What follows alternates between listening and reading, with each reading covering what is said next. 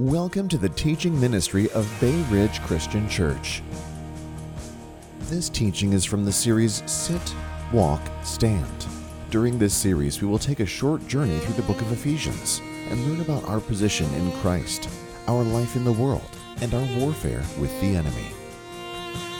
We're going to be talking about the uh, the verb stand as we've been looking at sit, walk, and now stand. So Ephesians chapter 6 verses 10 to 20, the text is there in your little welcome booklet. It'll also be up here on the screen and uh, you can follow along or uh, pull out your Bible. Uh, so Ephesians chapter 6, hear now the word of the living and sovereign God. Finally, be strong in the Lord and in the strength of his might. Put on the whole armor of God that you may be able to stand against the schemes of the devil. For we do not wrestle against flesh and blood, but against the rulers, against the authorities, against the cosmic powers over this present darkness, against the spiritual forces of evil in the heavenly places. Therefore, take up the whole armor of God, that you may be able to withstand in the evil day, and having done all, to stand firm. Stand therefore, having fastened on the belt of truth, and having put on the breastplate of righteousness, and as shoes for your feet, having put on the readiness given by the gospel of peace. In all circumstances, take up the shield of faith with which you can extinguish all the flaming darts of the evil one. And take the helmet of salvation and the sword of the Spirit, which is the word of God, praying at all times in the Spirit with all prayer and supplication. To that end, keep alert with all perseverance, making supplication for all the saints, and also for me, that words may be given to me in opening my mouth boldly to proclaim the mystery of the gospel, for which I am an ambassador in chains, that I may declare it boldly as I ought to speak. So, today we're going to be kind of concluding this series, and if we follow Paul's metaphor, you remember we began with sit, this position of rest, and then we moved to walk but now we find out that Paul's going to conclude the metaphor by saying, in essence, that our walking is an army that's been marching towards warfare. And at the end, when we finally get to the place of battle, we are going to now, he tells us, stand. We sit with Christ and we walk with him. And when Satan attacks, we are going to stand. And there really is no other outcome if you're following Paul's metaphor that an army doesn't just walk to wander around, it walks to where the battle is, and then it stands when it gets there. Now, I want to say really clearly today this is just going to be one teaching on spiritual warfare, which is a massive topic. Uh, I actually did seven week series in 2017. You can look up on the church website. It's also referenced there in the uh, welcome booklet and it was in the uh, bridge guide. So you can look up all of those where there's a lot more information than I can possibly go through today to talk about kind of the specifics of spiritual warfare, what it is, and how we walk it out. And in that, I actually went through kind of all the pieces of the armor and all that kind of stuff. Which I'm not going to have time to do today, but that is there. I also encourage you a couple of books that deal with this that are great.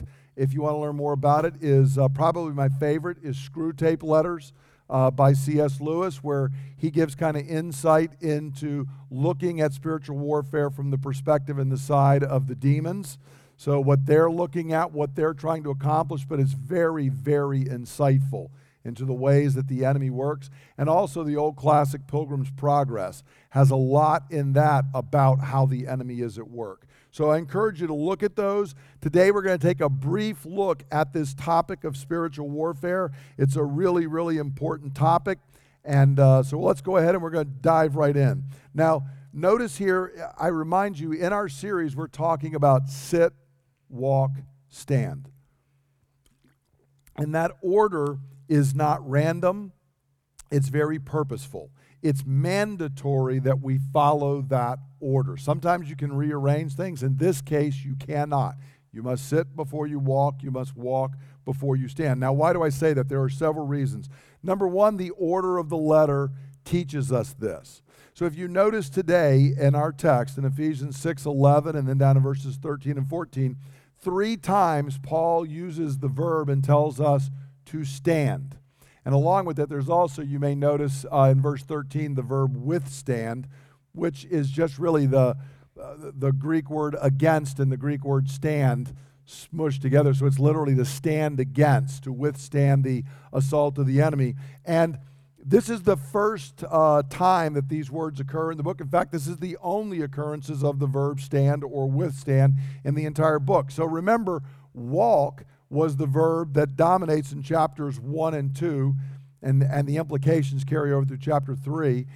Uh, I mean, sit is the one that's in chapters 1 and 2, and carry over to chapter 3. Walk is chapters 4 and 5 in the beginning of chapter 6. And then finally, we arrive at stand. So the order of the whole letter tells us sit is first, walk is second, stand is third. But not only that, we have to remember the whole point that we've really been seeing, and I've been trying to drive home in this series, is this idea of being seated with Christ means our life is in Christ, and our power for living the Christian life, for walking, comes from our sitting, and our power to stand, our power to do spiritual warfare comes from being seated with Christ. So notice here in verse 10, Paul says that finally be strong in the Lord and in the strength of his might. So he doesn't say get out there and engage in spiritual warfare one more time. All the way at the end of the letter, though he's been drawing on this metaphor of being seated with Christ and all the blessings we have from that, Paul says, now that I'm going to move to the final thing and talk about spiritual warfare, I want to remind you again your strength does not come from yourself, your strength comes from Christ the, the Lord there that's being referenced is, is certainly the Lord Jesus uh, that he is talking about. And he says, I want you to be strong in the Lord. So our strength comes from him and his might, and we draw upon that strength because we are seated with him in the heavenly places, what Paul has talked about throughout the letter. So not only is it the order, but in fact, Paul begins speaking about stand by saying, Remember where you draw your strength from. Because if we forget, if we don't keep going back to sit, we're going to find ourselves cut off from our source of power. Thirdly, it's important because notice that our armor is the armor of God. So even when we're talking about doing spiritual warfare, it is not something we do in our own strength, nor do we do it with our own resources. Paul references in verses 11 and 13 the armor of God twice, and both times he specifies it is the armor of God. The armor belongs to God, the armor is provided by God to us. It's His battle armor that He gives to us. I dealt with this a lot more in that series. We had a teaching that really kind of dove into this a lot and looked at it. But what this means is this armor that we're given is part of our inheritance of what it means to be in Christ. Again, this is not a secondary thing that a few Christians have done something and earned to have this armor, and therefore now they can become kind of elite forces. No, when you are in Christ, you are given full inheritance, and that inheritance includes this armor of God. And we're going to see that's necessary because if you are in Christ, you are in spiritual warfare. There is no getting away from that. There is no hiding. There's no cutting a deal with the devil and he'll leave you alone. It doesn't work that way. To be in Christ is to be called to stand and to engage in spiritual warfare. There is no getting away. But the last area that I want to remind us so all of this goes back to sit. But there's also an important order that just as you must sit before you walk, and you must sit before you can stand, so you must walk before you stand. It couldn't be sit, stand, walk. Even though we might think, you know, getting up out of a chair, that would be the metaphor, but Paul doesn't develop it that way because, in fact, you cannot stand in spiritual warfare until you are walking. Now, why I say this is notice in Ephesians 6:10, after Paul's gone through two and a half chapters of walk, he says, finally. In the Greek, it's literally as for the rest you know, uh, so I've taught you all this stuff about sitting and then walking. Now I'm going to get to the last topic. Finally, we're going to talk about standing, and it is the last thing. And it's imperative that we understand this because you cannot wage war against the enemy if you are, in fact, walking in his ways. It's not possible. If I sense Satan is bringing deception into my family, or a circle of people with whom I am close or into my congregation. And I say, I want to be engaged. Lord, I want to stand against that. And I myself am receiving falsehoods and passing falsehoods on, and I am not speaking truthful. Friend, you can wake up every morning, you can fast, you can do all this and claim that you're doing spiritual warfare. It's all for naught. Because what you're actually doing is bringing the Trojan horse right in the gate with our own behavior. I cannot stand against that which I am personally embracing in my own life. It's, it's kind of like, you know, and not that any other parents have ever done this, but I was tempted when my children are young. And believe it or not, when you have four young kids, it sometimes gets really loud in the house. And so, what do parents sometimes do? That brilliant thing that to get peace and quiet, you start shouting yourself, right? Which, oddly enough, does not bring peace and quiet into the house. It usually just makes it louder. Well, it's the same way. I can't stand against the very thing that I am engaging in myself. So, it has to be this order of sit, walk, stand. And let me say, this is also important because when we're talking about spiritual warfare, we're going to talk a little bit about discerning some things. I also can't stand against Satan or blame Satan for what I've brought into my own life by my own disobedience. If I have not walked in the ways of God, if I in fact have walked in disobedience to God's ways, and that brings about the inevitable results of disobedience to God, I can't then stand up and declare war on Satan for doing this to me because I, in fact, did it to myself. If I run off at the mouth and then get myself fired from my job or get in trouble, the, the, this is not Satan attacking me. This is me directly disobeying how God told me to walk here in the book of Ephesians, to control my tongue, to watch my speech, to speak words of grace. So I cannot blame and do spiritual warfare against something that I have brought onto myself. And we very, very often do this. I can't say, my body's falling apart, I'm under attack. If I'm, you know, I, am coming against the devil because he's giving me the emphysema while I'm smoking six packs of cigarettes a day. No, my behavior is giving me the emphysema, not the enemy. And I've chosen to walk in that path and so spiritual warfare is not about that. It's imperative that we understand the mandatory preparation to stand is consistent meditation upon the fact that I am already seated with Christ, that I already sit with Him, and then walking in obedience to His ways. Now, we're never going to walk perfectly, but it means I'm not knowingly, consistently walking in something that is directly violating what Christ is calling and then saying I'm going to engage in warfare against that. We can't do that. So the whole order is imperative sit, walk, stand. Now, what do we mean when we say stand? When we come to this, what is it? Well, stand, Paul's referring to our warfare with the enemy. So the first point is well, who are we standing against? And this is really important. The church has messed this up for much of our history, and we, in fact, mess it up very often today. The enemy is Satan and his demonic forces, not other people. Okay?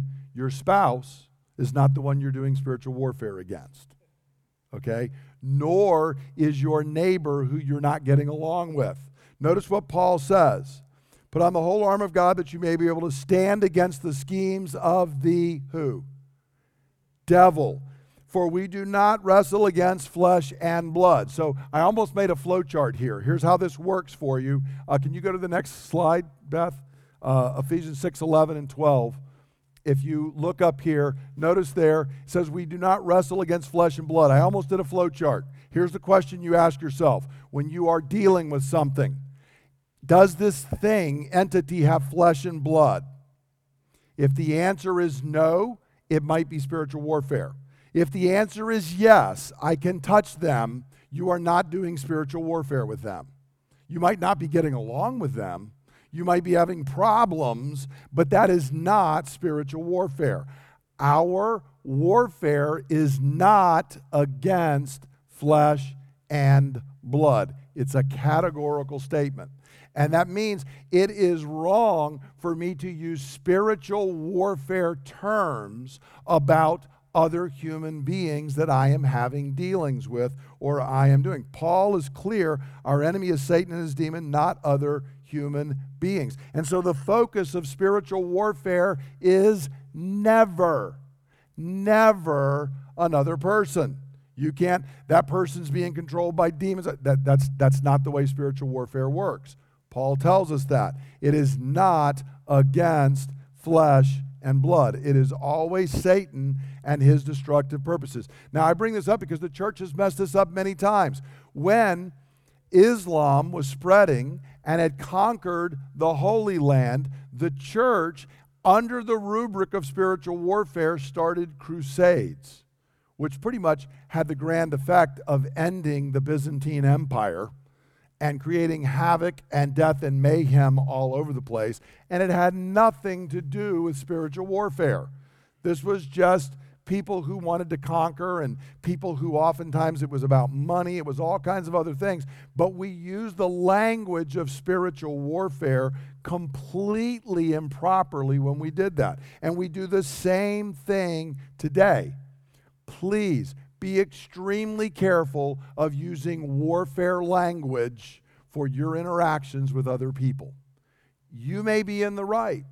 They may be advocating things that are destructive to other human beings or to our culture at large. Please do not use spiritual warfare language relative to that other person because all we're doing then is mixing things up and getting. In fact, if you look through the letter, what is my responsibility with my unbelieving neighbors? It's not stand, it's walk.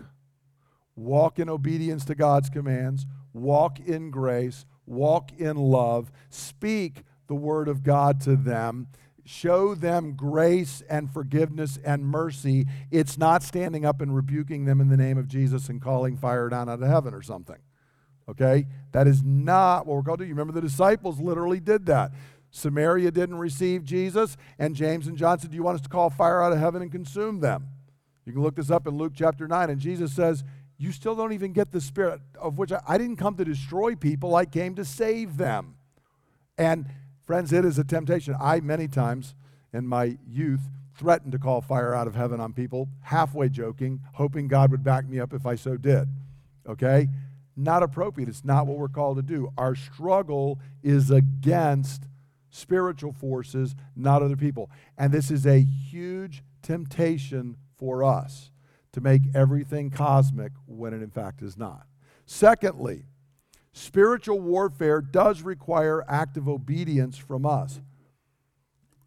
Now, the verb stand can make it sound passive, and I'm going to explain in a moment why Paul says stand rather than attack. But we are commanded to do something in this spiritual warfare. Notice in Ephesians 6, 11, 13, 14, and 17, Paul uses these verbs and he uses them a couple times each. He says, Put on the whole armor of God, take up the whole armor of God, put on the breastplate, and take the helmet of salvation. It's kind of interesting. He does it a little backwards, if you will. But his point is, you got to take up the armor. God has provided the armor, God provides the strength, but you have to actually take up the armor and you actually have to put the armor on. It does no good that God has provided armor if you and I aren't actively taking it up and putting it on to be prepared for battle. Paul tells us here you have to do it, and these are actually imperatives. You remember I described a couple of weeks ago that in this letter, there's no imperatives. Well, there, there's one to remember that we had been cut off from God.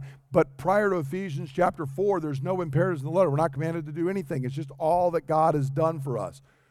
Imperatives are what we're commanded to do. These are imperatives. Take up the armor of God, put on the armor of God. You and I are commanded to do that because it is active. Paul's telling us look, spiritual warfare is a reality.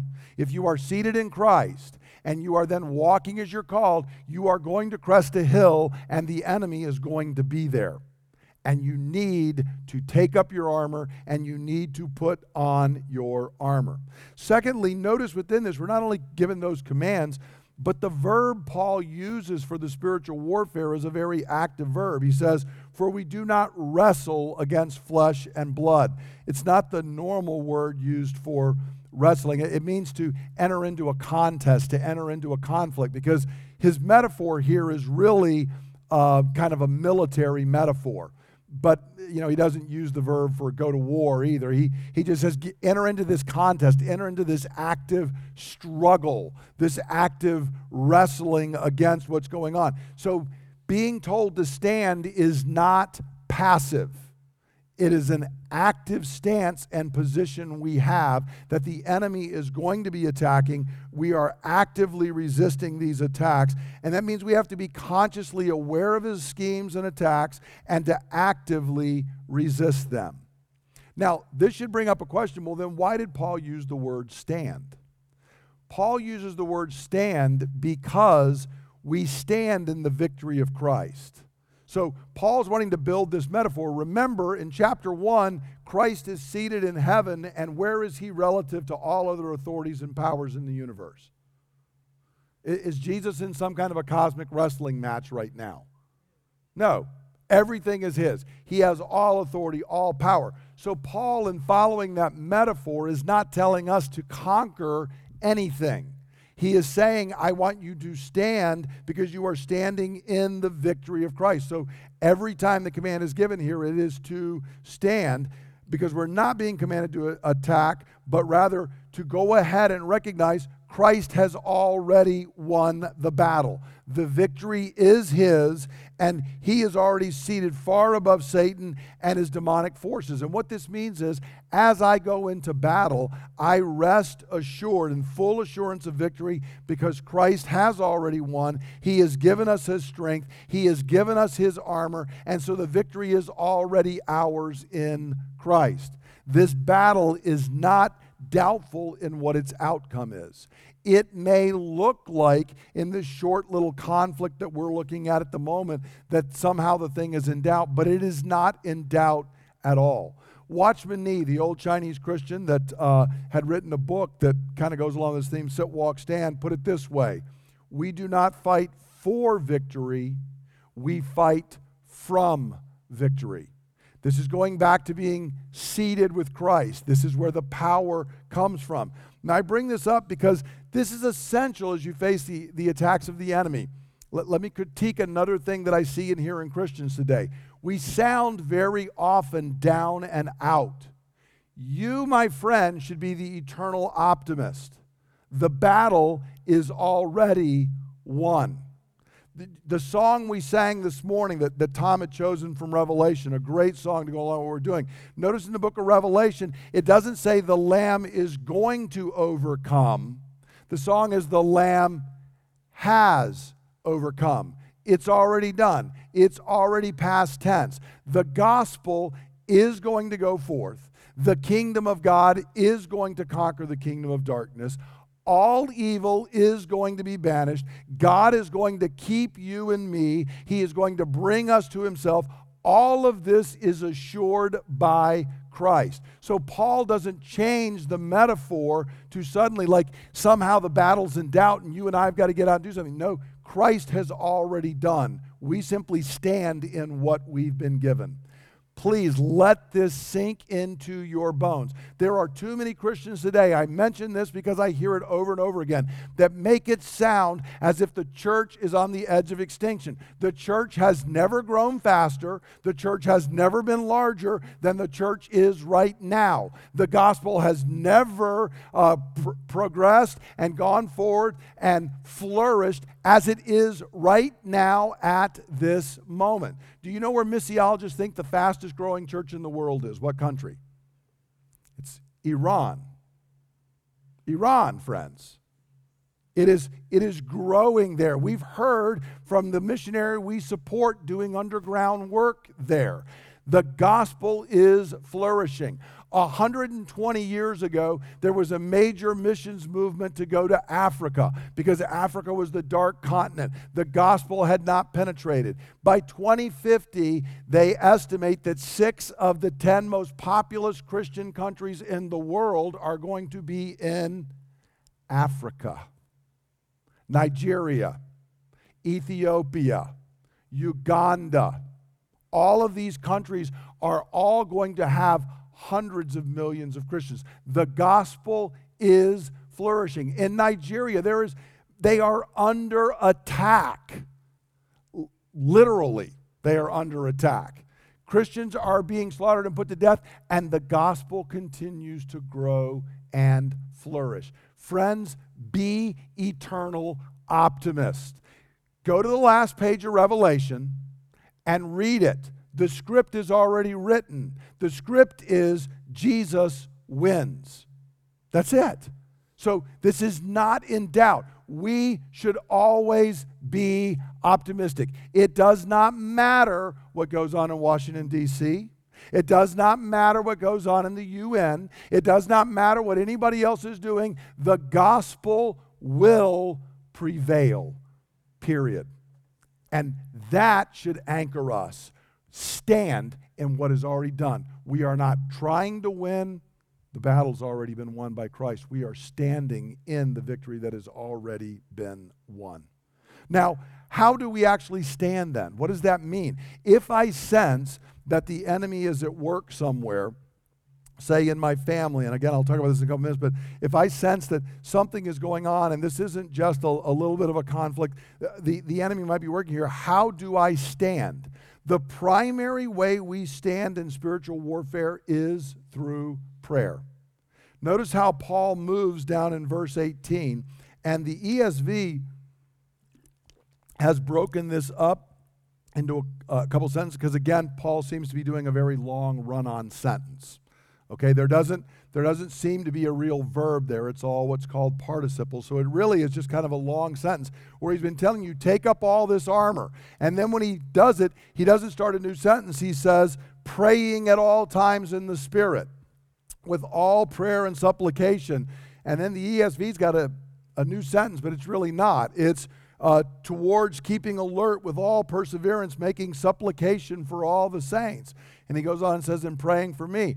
I, I, when I was a young person, I kind of wrestled with this a little bit, and I was like, so you've been doing armor, and now all of a sudden it's prayer, and what's the relationship? Here's the relationship prayer is the warfare, friends.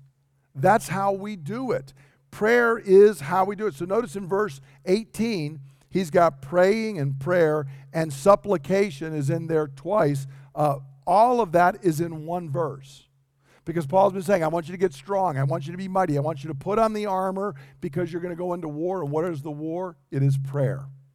Prayer and supplication. And he lists it out. So we take up this armor so that we can engage in this. So this is imperative for us to understand. Just as Paul said, look, your struggle's not against flesh and blood He's telling us you're also not going to use flesh and blood weapons. The battle is won in prayer. It is not won in politics. It's not won in slick marketing campaigns. It's not some little idea I came up with that's going to accomplish the work of God. And when people want to turn to those other things first, or when they want to turn to them more than to prayer, what is a sign is I'm, I really don't trust the way God says things ought to be. I really think it's going to be I'm not resting in Him. I'm not seated with Christ. I'm out on my own. I'm not drawing upon His strength. I'm actually trying to fight in my own. I'm not using His weapons because, thank you, I think my weapons are actually better. Friends, this is a huge temptation for the church. And if you want to know how huge a temptation it is, call a prayer meeting and see how many people show up. They're universally the meetings that people don't want to go to. And I can say this, sadly, I've been a pastor here for 26 years. When I try to gather other pastors to pray, you want to get them to talk about a marketing campaign to do something, you can pack the room talk about how to get more people to come to your church and join, you can pack the room. Say, let's get together to pray. Hardly anybody wants to show up, and then they're shocked if you actually spend time in prayer. It's I, am privileged to be part of a group that I love, and when people first come, that's one of the comments. Wow, you said it was an hour-long prayer meeting, and we actually prayed for like 50 minutes. Yeah, because that's what a prayer meeting is for. Oddly enough, It's to pray. That, that's what we do. If I join an exercise group, I expect to exercise, not sit around eating cheesecake all the time, right? But we don't do that. And the reason is because at the root, I really trust that somehow it's going to be won by something else. I got to market this thing better. Or we're going to hire some consultant. We're going to we're going to get a law passed. We're going to do these things. That is not how spiritual warfare is conducted. And when the church does that, we're showing ourselves to be bankrupt. So notice Paul says it's going to be in prayer. And he goes on as well. I've got up there in uh, the orange keep alert with all perseverance. He's saying, look, the enemy is going to keep dinging and banging away. He's going to keep doing this. You got to be alert, which is a term that is very often used with prayer in the New Testament. And you got to persevere, which is a term that is almost universally used with prayer in the New Testament. And he's saying, look, there's a spiritual warfare that's raging around you, and you're not going to escape from it. And I want you to be alert. And I want you to keep persevering in the battle as it actually exists, which is the battle of prayer. You've got to hang in there and you got to keep doing this. And he says, so don't be ignorant of the fact, don't miss that the attacks are happening, and don't pick up the wrong weaponry because you cannot fight a spiritual warfare with carnal weapons. You remember in uh, what movie? I think it was The Untouchables, where Sean Connery's character well, he utters some terms that I won't use, but he tells a guy who's shown up, and the guy's got a knife, and Connery's got a gun. he says, You know, just like one of you guys to show up to a gunfight with a knife. Friend, you don't want to show up to spiritual warfare with the wrong weaponry because you're going to be massively outgunned if you do. So there's great, there's two great dangers here for Christians when we consider this wrestling in prayer. Number one is that we're asleep and ignorant of spiritual attacks. Again, when we come to applying the word in just a minute, I'm going to bring this up to you. But, but do you realize that sometimes it may seem like things are falling apart around you, and it may not just be something natural going on? It may actually be evidence that the enemy is attacking. He is working, and we need to be engaged in spiritual warfare. The other one is that when I recognize he's there, I try to trust in carnal weapons. And that doesn't work. It does not work. And, and this is to be real practical uh, for just a moment. I remember with, with you know, our, our kids trying to raise them. None of that is an excuse to not raise them according to biblical commands. I have to do all the walk. But there were times that things were going on, and I needed to recognize reading another book on good fatherhood was not going to resolve it. There was something spiritual going on, and I had exactly one thing I could do which was to take up the armor of God and to engage in spiritual warfare through prayer for my kids. I remember wearing out the paths at Quiet Waters Park for some of my kids when they were teenagers for God to break through and do something. And there is no other. And I'm telling you, that was not my first tendency. Okay? I, I, I had a child going through something at one point, and um, my, my response to it was their problem is S I N, and I am God's solution to that problem. And I'm going to fix that. And I did not. it just stirred up more S I N in me and then more in them. Okay? And it doesn't get resolved until we go off and we actually get on our knees and start crying out to God. Now, the last aspect is we also stand in prayer for the gospel to go forth because ultimately this is about the flourishing of the gospel. So notice where Paul turns in verse 19. He said, You know, I want you to be praying for all the saints. He says, And also for me, that words may be given to me and opening my mouth boldly to proclaim the mystery of the gospel for which I'm an ambassador in chains, that I may declare it boldly as I ought to speak. Paul wants and needs for them to pray for the gospel to go forth. If the Apostle Paul is saying, Please be praying for me, I need to be bold, we all need to be praying for one another. Paul is praying that there would be open doors, he's praying that the gospel would be extended. This is why, and I want to encourage you, every Sunday there is a chance for spiritual warfare. When we pray for our missionaries, you can engage in it. Friends, we need to be passionate for the cause of the gospel in China. The, the uh, premier of China right now is trying to work, they are trying to crush the church. Are we going to be found in battle? Are we going to be found being alert and praying? Or is Jesus going to wander by and we're going to be like Peter, James, and John there in the garden? In the moment of battle, we're snoring. Which is it going to be for us?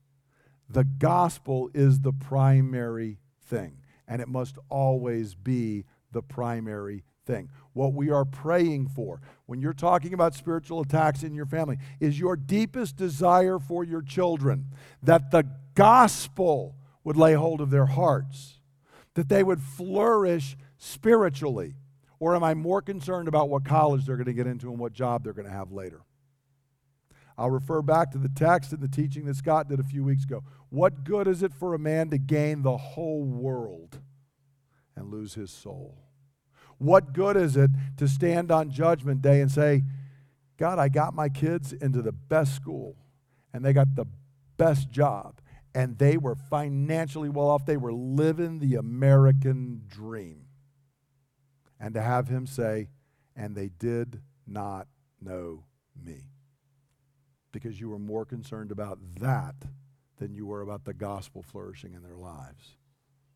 Is that what we're praying for? That's what spiritual warfare is really about. We should be praying for those in our circle of influence. We should be praying.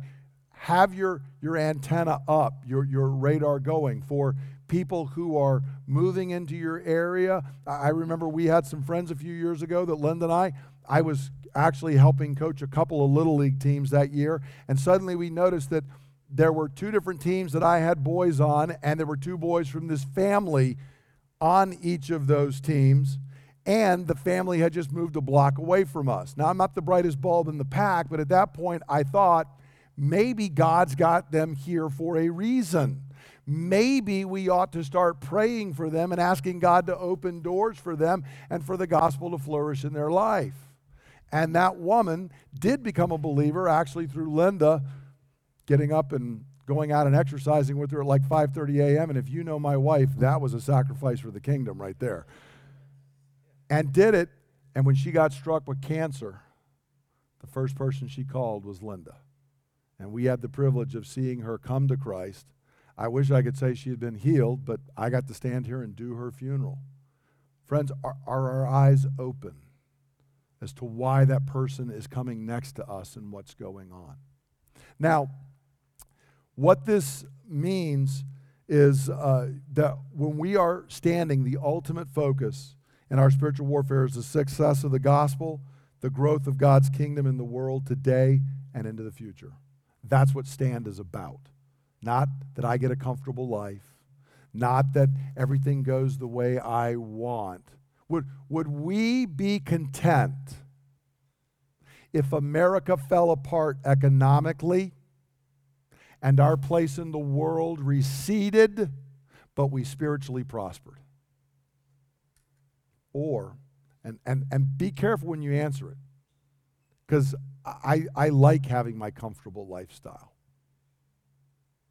But am I more concerned about the prospering of the gospel? See, Paul says, I'm an ambassador in chains. If getting the gospel to Rome means they clasp me in chains, and it may ultimately mean that my head goes off, so be it. The gospel is what matters. Now, how do we apply this? There's two main questions I want to ask, and then I'll kind of wrap up the series. First question Do I understand the reality of spiritual warfare? This sounds strange when I, when I kind of talk about these things, but spiritual warfare is not fictional, it's not like the Hollywood movies that you watch, you know, where there's all of this stuff going on. It's one of the reasons I love Screwtape Letters, if you read it by C.S. Lewis. Spiritual warfare is going on in some of the most mundane things that you're ignoring, and I'm ignoring, and we're missing that actually this is where the spiritual warfare is happening. It is a reality all around us. It didn't just exist in the past. It's not something that happens to a few super spiritual saints. It is a daily reality for every believer and for every local church. Now, I'm going to use a phrase now that I used back when I taught on spiritual warfare. Please hear this. There is no spiritual Switzerland. You remember World War II raged? The whole world was caught up except for one little country. Switzerland sat right there in the middle and everybody left it alone. There is no spiritual Switzerland. There is nowhere you can retreat behind the Alps and you can hide. The battle is here and it will come to you. The only question is whether you and I will take up, put on our armor, and stand, or whether I just simply get rolled over. Okay, it is a reality. Do I understand that? Many of us experience problems in marriage or family or friendships. And all it really is, is it's a symptom of spiritual warfare going on around us. And if I turn, and I know none of y'all have ever done this, but I've read books and there are people who do this. Suddenly the spouse and I are having a problem, and I turn and they become my enemy. And once again, what you need to do in that moment is reach out and touch them. And if you can do this, okay, flesh and blood, you're not the problem. Okay? That's not the issue. Do we believe that? Do we know that? With our kids. When there may be things going on in your job at work, do we recognize that? Are, are we engaged thinking? This is where Paul's saying, be alert, pay attention to what's going on. Again, I remind you, and you want to talk spiritual warfare, the Garden of Gethsemane the ultimate in spiritual warfare is going on. And what are Peter, James, and John doing?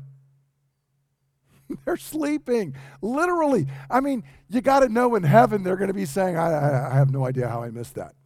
I mean, the battle is raging and they are asleep feet away. It is entirely possible for you and me to do that. Do we recognize this is it? Now, let me be clear not everything is a result of spiritual attack. You and I live in a fallen world.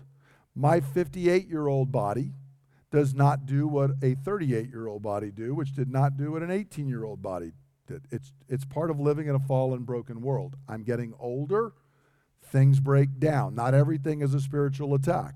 There is sometimes a result of my own sin, and I can't wage spiritual warfare against such things. But there is a huge danger for us in the West to live like practical atheists or practical materialists, that everything is described and explained by natural forces. And that is way outside the biblical worldview. Do we recognize this is it? And when I'm confronted with these things, am I seeking God as to whether they're a result of spiritual warfare? So if you start noticing unusual levels of friction in a relationship, it might be your marriage, it might be with your children, it might be with a neighbor. Do I take the time to stop and seek God and say, is there something spiritual going on here? Is there something that, that is happening underneath this and paying attention? It might be in a physical thing with my body. Do I seek God regarding that? Any of these areas, am I seeking and asking? Now, the second thing, second question is Am I engaging then in spiritual warfare? It's not enough to recognize that it's going on. Am I engaging in the spiritual warfare? I have to actively engage in it. Notice, remember, sit, no commands. Sit is simply, this is what God has done for you. Stand, we're now at imperatives. We're now at commands the command to stand, the command to take up, the command to put on. All of these are commands to us to do it. So here's how I answer if I'm actually doing it. Do I regularly wrestle in prayer to see God's will accomplished in my life or the life of those around me? And I want to encourage you to start locally, okay, before you move globally, before we start doing spiritual warfare across the globe. Let's just start locally. Am I wrestling in prayer for the will of God to be accomplished? If you are a parent and you want to know where to start with spiritual warfare, start with your children. Please, for the love of God, start with your children. Cry out every single day. Ask God to give you a heart for the gospel to prosper. It was a scary prayer, but I remember day after day driving down to work in the morning and telling God, I don't care if you send them off to be a missionary somewhere else. I never get to hear from them again. I don't get to see my grandchildren, even if they die for the cause of the kingdom. As long as the gospel prospers in their little hearts, please plant the gospel in their heart. And I'm grateful to say, despite all the ways I screwed up, God has been gracious and faithful in my four children to do that. Are you doing that? Are you doing it for your spouse? There's one person that gets prayed for in my prayer list every day, and that is Linda. Do you cry out for God's protection and blessing and will to be accomplished in your spouse? Or, not that anybody here would do this, but or do you view them as your enemy? Because, friends, that, that, is, that is not a way forward. Is my prayer life predominantly concerned with comfort and ease or the advance of God's kingdom? Maybe record your prayer one day or write down the things you pray for. How many of them are concerned with my own prayer and ease? And how many of them are concerned with the eternal destiny of people, with the advance of the kingdom of God? Those are two very different types of prayer. And there's a place for both. God is concerned with my life and my needs and my things. But is that what dominates? Because if you read the scripture, that's not what dominates. If you read Paul's prayers, what dominates is the cause of the gospel and the cause of the kingdom. Am I specifically praying for the gospel to advance among my family, my friends, my coworkers, my neighbors, and around the world? If you can't figure out what else to pray for, that will give you enough to let you pray for quite a bit each day. Praying for our missionaries, praying for the people you know that do not yet know Christ through the gospel, asking God to open doors. Friends, the enemy would love for you and me to live as practical atheists, spiritual materialists, as if God and Satan are not actively involved, that this whole thing is not really happening. But that's simply not true. It is happening. Are we going to be engaged in doing that? Now, what we're going to do, uh, I, I want to just briefly remind us of Sit, Walk, Stand, and then we're going to actually sing A Mighty Fortress is Our God Together. I, want to encourage you in this little series. It's just a little three week series, it's a quick skip through Ephesians. It's not verse by verse like we normally go. But I want to encourage you to remember these truths and live them out. I especially hope, if nothing else, grasp and lay hold of that idea of being seated with Christ that every blessing of God is yours in Christ Jesus. That is the foundation and the fuel of everything else we do. It is always gospel, not law. Out of the gospel, we can now start to walk in obedience to the law. But, friends, it is always the gospel. It is always God's prior work. Secondly, that we walk our life in the world please begin to view the people around you not as your enemy, but objects of our prayers and our affection and our love and our grace, no matter how they're responding to us, that we are looking and saying, what would cause the gospel to flourish here? And then finally, our warfare with the enemy stand, that we are called to engage in that. You and I have a mission. Uh, a couple of weeks ago, I was at the county fair and I was talking to an elderly gentleman, and I'd shared the gospel with him, we talked a little bit, and I said, So are you involved in a church? And he said, Well, actually, I am in Arizona, where I'm from. And we chatted a little bit more and found out he was actually a 1959 grad of the Naval Academy. And of course, I'm 83, so we talked about that a little bit. And then he found out, he said, What did you do? And I said, I went in the Marine Corps. And he reminded me, he says, Ah, uh, he said, 83, he said, You went in when President Reagan was the president. I said, Yes. He said, You remember what President Reagan said about the Marines? He said, That other people go through life and they wonder if they've made a difference. A Marine never has to wonder about that. Okay, well, maybe that's true. I want to tell you this. If you are a believer, you have a cause. You've been given the ultimate cause. Whatever I did as a Marine may come, go, flourish, not flourish. What you and I do in this warfare that's raging around us is of eternal consequence. And if you are here and you are in Christ, you've been given everything you need for that. And it do, does not matter if you were bedbound and could never leave your room for the rest of your life. You could engage through this and make all the difference for eternity. That's the gift and the call of God for every one of us. So, what we're going to do, we're going to stand together and we're going to sing this great hymn, A Mighty Fortress. And I want you to, as you look at the words to this hymn when we sing it, I want you to notice kind of the sit, walk, stand theme in there. What God has done for us, how we walk that out, and then how we do spiritual warfare. And at the end, I'll come forward and we will have our word of benediction. Father, we thank you that you are, in fact, a mighty fortress, that the Spirit and the gifts are ours, that your word rules and reigns over all things. Father, it can be a fearful thing to us when we think that the enemy would set his sights on us, that this world could be filled with demonic powers that would be arrayed against us individually, against our families, and against our church. But Lord, we know that greater is he who is in us than he who is in the world. We know that your plan, your will, your purposes will be accomplished. And so, Lord, not in a spirit of arrogance, but in a spirit of trust in you, we say, let them come.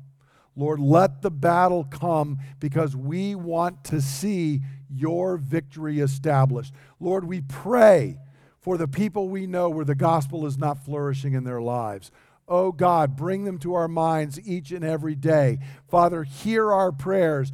Do the work to extend the kingdom. Lord, we want to see more and more knees bowing to Jesus Christ so that he receives the praise and the honor and the glory uh, and the acclaim that he is due.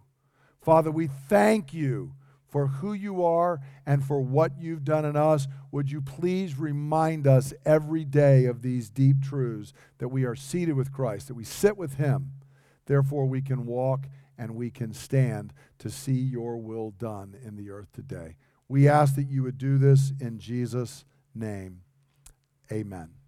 Friends, we're going to conclude with a word of benediction. We're going to, again, as I've done before, use St. Patrick's breastplate prayer. I encourage you to receive these provisions of God. May Christ be your shield today. Christ before you, Christ behind you, Christ beneath you, Christ above you, Christ on your right, Christ on your left. May Christ be with you, Christ be in you alone and in multitude, near and afar. For all you face and for all your life, may you live in the protection and power of His blessing. Go forth and be a blessing to the world. In Jesus' name. Amen. Thank you for listening to the teaching ministry of Bay Ridge Christian Church.